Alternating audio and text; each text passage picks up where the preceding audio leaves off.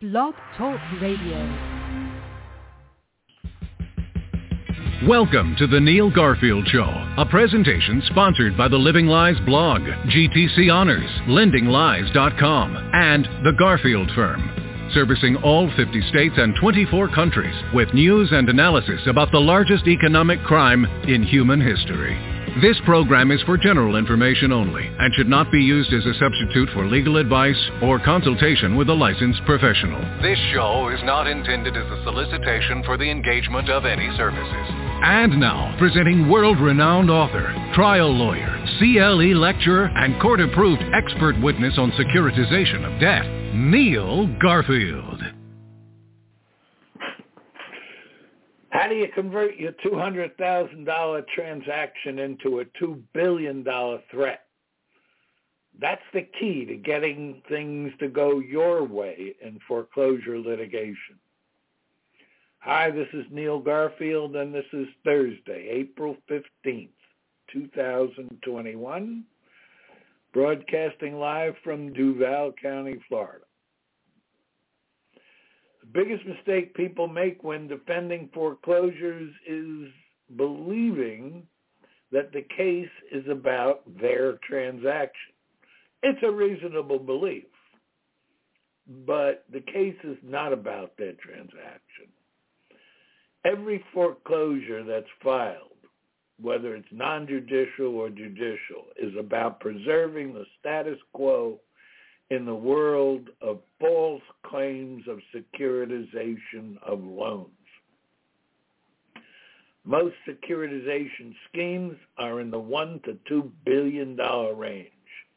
Anything you do that might reveal the scheme is not real or not as real as the investment bank said risks collapse not of your transaction but of the entire $2 billion scheme.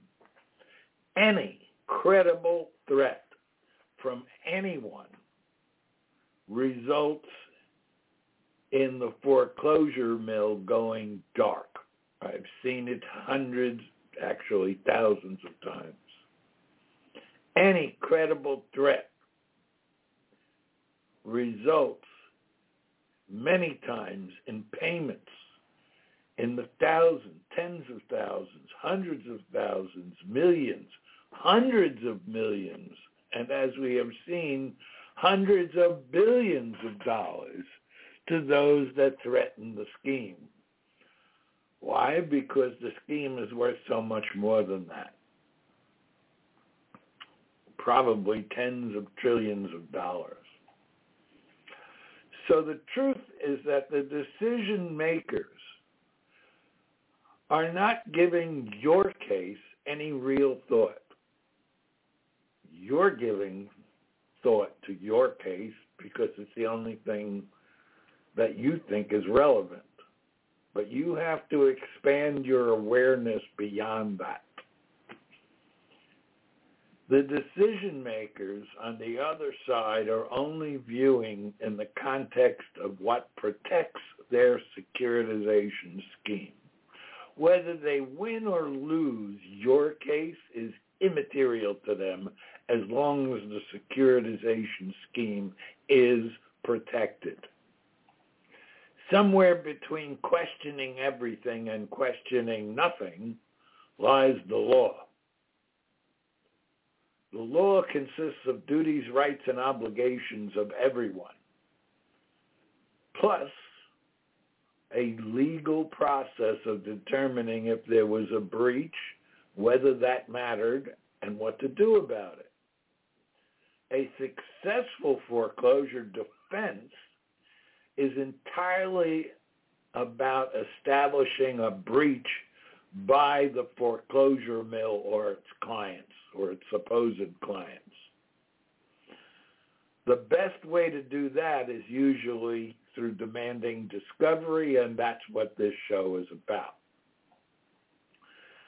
But successful foreclosure defense is about seeking answers that you're entitled to ask, when you're entitled to ask them, and how the questions are required to be asked. It is not about getting the answers. This is the part that throws everybody off, so let me repeat it. In foreclosure defense, it is not about getting answers. You're not going to get answers. Or if you get responses, they won't be answers to your real questions. No matter how well you phrase it and how timely you serve it. Someone sues you to collect on a debt, you are entitled to ask what debt? How do I owe it to you? Who are you? People lose their homes because they assume they know the answers. They don't.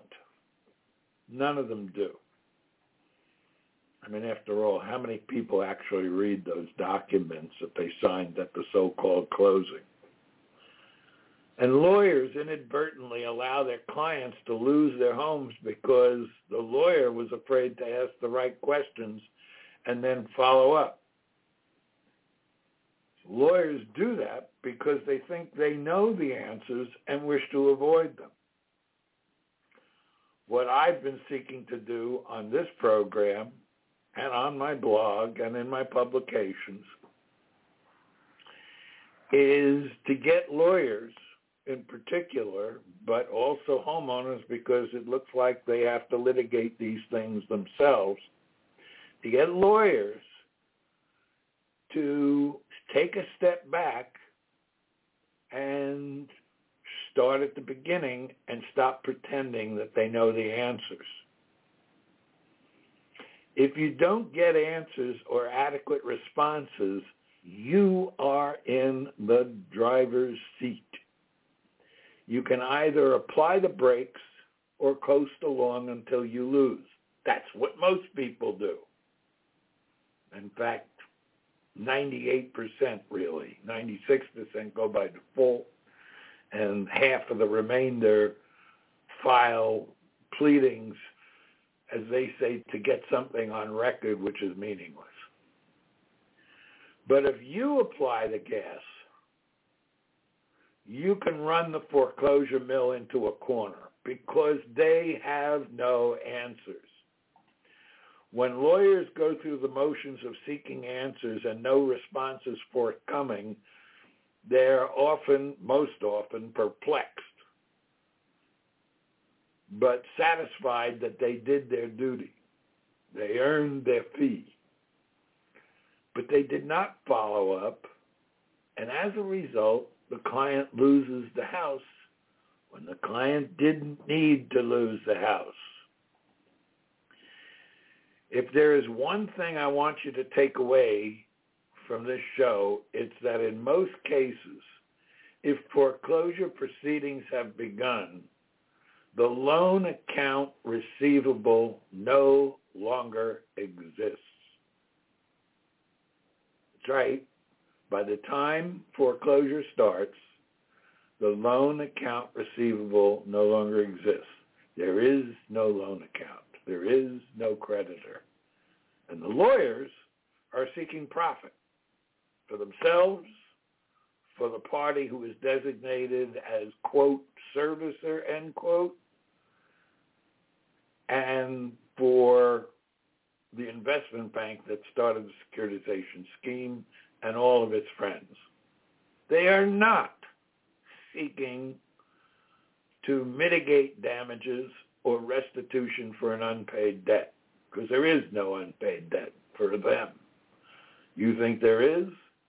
They, even though they filed to enforce it, they know there is no debt. Thus, if you ask questions about the existence, authority, or ownership of what is claimed to be your debt, they cannot and will not answer except by referring back to fabricated documents that they created. They will not refer to such things as a canceled check or a wire transfer receipt or an ACH confirmation or anything like that because that would show an actual movement of money in which the current claimant has made payment for ownership of your debt note and mortgage. But that transaction never occurred in the context of securitization. And remember, securitization only occurs if there's a sale of an asset to investors. Nothing about your transaction has ever been sold to any investor. Therefore, your transaction has never been securitized and all claims, therefore, arising from the implied securitization are false by definition. And that's how I win. And that's how other lawyers and pro se litigants have won. And that's why there are cases that I have one that's 13 years old, others that are 8, 10, 11 years old. Why would they take so long? Because the foreclosure mill doesn't know what to do. Or they've been told to run around in circles. Why? Because by doing that, there's no decision or outcome that threatens the existence of the securitization infrastructure that's worth a couple of billion or maybe more than that if they secure if they resecuritize the same um, data that posed as a pool of loans which none of them owned. Thus, if you ask questions about the existence, authority, or ownership of what is claimed to be your debt, they will never answer. And so, quite simply, this show is all about what to do with the inability of the foreclosure mill to answer specific, well-constructed challenges to the existence, authority, and ownership of the claimed debt. The existence of the debt, authority over the debt, and the ownership of the debt. After 15 years of such challenges in dozens of states across the country, I can report that despite all biases and wrongful assumptions at the beginning of each case, 65 to 80% of them can be won. Make absolutely certain that you don't admit something that is against your interests unless you personally know for an absolute fact that the present circumstances as presented by your opposition are true and accurate. And that is the, if that is the case, better select a different strategy and tactical plan. In cases involving securitization, virtually nothing presented by your opposition is true and accurate. Next, start as early as possible. This could even be at or contemporaneously with the closing of your original transaction that was originated and the first correspondence received from the supposed servicer. Just a quick remark on the servicer, which I've said before. Remember that a servicer is not really a servicer in terms of what you're thinking of a servicer if it is not physically collecting the funds from borrowers and distributing the money to a creditor. And you will find if you push, especially at deposition, that none of the servicers are ever allowed by the investment banks to touch the money that's coming in from borrowers, either by way of payments, monthly payments, or forced sale of the property. So anything that the servicer is is preparing as a payment history is based on a report by a third party who actually received the money. The fact that is made out to Ocwen doesn't mean Ocwen put it in their account. If you were holding hundreds of billions of dollars of mortgages and receiving billions of dollars in payments, would you allow an, a, a thinly capitalized entity like Ocwen the opportunity to steal billions of dollars in payments? No, you wouldn't, and they don't. That money goes to a lockbox that's controlled by the investment bank. You only use terms that you are absolutely certain that you know their meaning and understand and are relevant to the case. Stop saying things that you think sound good. They may sound good to you. If you don't know what you're talking about, they sound pretty stupid in the courtroom. Avoid using the nomenclature, the words of the opposition. For example, loan. Don't refer to your transaction as a loan. You may have wanted a loan, but unless you got a lender and a loan account receivable and compliance with the lending statutes and compliance with the servicing statutes, you didn't get a loan. You got a payment, which they called the loan. Servicer. I just went over that. Servicer is not, maybe a servicer in some respects. If, for example, it maintains a call center, but I think even that is outsourced the the the servicer is a placeholder. They're not doing anything. The trustee, stop calling them a trustee if they're not performing any trustee duties.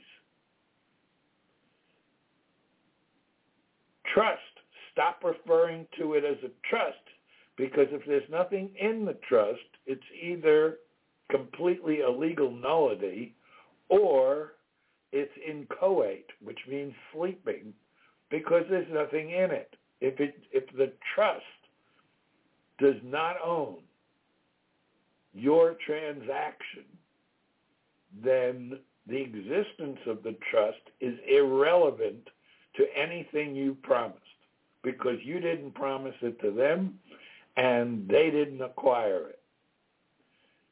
Certificates stop accepting the word certificates because, frankly, in this day and age, none of the certificates exist in printing in printed forms, and there are no such certificates. They're merely posted entries. And even if the certificates existed, none of them convey any interest, any title, any right to your transaction. You don't owe a debt to investors who purchased the so-called certificates. You haven't executed a note in favor of the so-called holders of those certificates. Stop referring to the certificate holders as certificate holders because they have not been identified ever. And if you inquire, you'll be told that that is proprietary information, despite the fact that they're saying in the style of the case that the action is brought, this is not in all cases, but many, the action is brought on behalf of the certificate holders or the registered certificate holders. They're not providing any information in the style or the body of the complaint or in any other instrument as to what registry, what certificates, what is said on the certificates, or who the holders of the certificates are. They have no business being in the style, which is, is potentially not only uh, subject to discovery, but also uh, a motion to strike them. Holder of the note. Don't call him a holder of the note and don't call him a holder in due course of the note unless they uh, uh, uh, unless you concede the fact that they have physical possession of the original note, and this is the part that everybody messes up on, not just possession, but also the right to enforce. Where does the right to enforce come from? Well, the right to enforce ultimately comes from one source, and that is the one who paid value for the underlying debt. Now, people will tell you, people who don't read the code carefully will tell you that's not true. You can get the right to enforce a note from a prior holder who did not own the debt. True, but if that party was a holder, then it received that person, that legal person, that company received authorization to enforce from someone else. Ultimately, if you trace that back, it's got to go back to the one who paid value for the underlying debt. If it doesn't, they're not a holder. If they're not a holder, they're not entitled to any legal presumptions. Be very clear on the legal differences between the underlying obligation, the debt, the note, and the mortgage. No, they are not the same. Use specific, easily defined words in your discovery rather than general words that are susceptible to interpretation. For example, don't ask for proof of payment. Do your research. If you just ask for proof of payment, they will respond with a reference to the note, allonge, assignment, or the mortgage. They will rely on legally acceptable presumptions arising from those documents, many of which may be fabricated. Proof of payment is general, but a wire transfer receipt, an ACH confirmation, a copy of the ledger, a journal entry, a canceled check. Those are all specific. Now, if it's a if it's a ledger or journal entry, there's got to be somebody who can provide foundation for exactly how and when the ledger or entry was made and by whom. Stick to the core issues of the case. In a foreclosure, the core issues are those that involve the collection of the debt. The opposition will make it about the documents. That's their strategy. Make it all about the documents that they fabricated and that contain false information. The homeowner needs to make it about the underlying obligation. That's what this is all about. Your original transaction was about money. The foreclosure is about money. That means focusing specifically on the money trail. But it might, in the court's discretion, allow the homeowner to fish for information about what happens to the money after successful foreclosures by the named claimant you will find that in any case where they are naming a REMIC trust, the highest probability, 99%, is that after foreclosures are conducted in the name of that trust or that U.S. bank for the Sasco trust, whatever, the money didn't go to U.S. Bank. It didn't go to the Sasco trust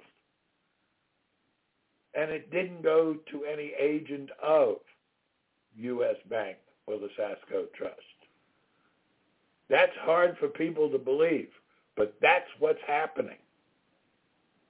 And there's a reason for it. The reason for it is that the investment bank has made at least $12 for every dollar of the transaction with the homeowner. And they're not interested in treating this as a loan on their side. They just want to treat it as a loan for enforcement. Submit discovery demands with your complaint or petition or with your answer or affirmative defenses. The sooner you get into discovery, the better. Keep in mind that there is a potential claim for recoupment defense or concealment of the true nature and elements of the transaction with the homeowner. This could be a basis for wide discovery and wider discovery puts the opposition at greater credible risk of being revealed as pursuing a false claim. And they are pursuing a false claim. The aim here is to create a decision that could affect all deals claimed to have been securitized because they were never securitized. Not yours, not anyone else's. You get leverage when on your $200,000 transaction you present a $2 billion threat. Keep your pleading short, direct, and related to the core issues. If you're filing an answer, deny everything.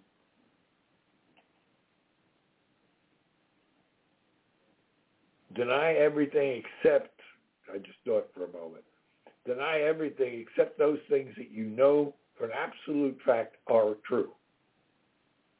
If you don't know whether they're true or not, then that's what you should be pleading. It should be from your own personal knowledge. Everything else is denied. And you demand strict proof thereof. So the pleading reads, without knowledge and demand strict proof thereof. So it could also be denied not just because you're without knowledge, but because you have specific facts that cause you to deny the allegation and the complaint and a judicial foreclosure. So, for example, when the allegation is made or assertion in non-judicial foreclosure that the exhibit is a true and correct copy of the original note in possession of the plaintiff or beneficiary, you can easily deny that as being without knowledge because and because you don't think any of that is true. You don't know if that is a copy of the original note. You don't know if they have possession of the original note. They're saying it. And unless you signed it yesterday, you're probably incapable of even hazarding a guess as to whether that is a reasonable facsimile of anything you signed.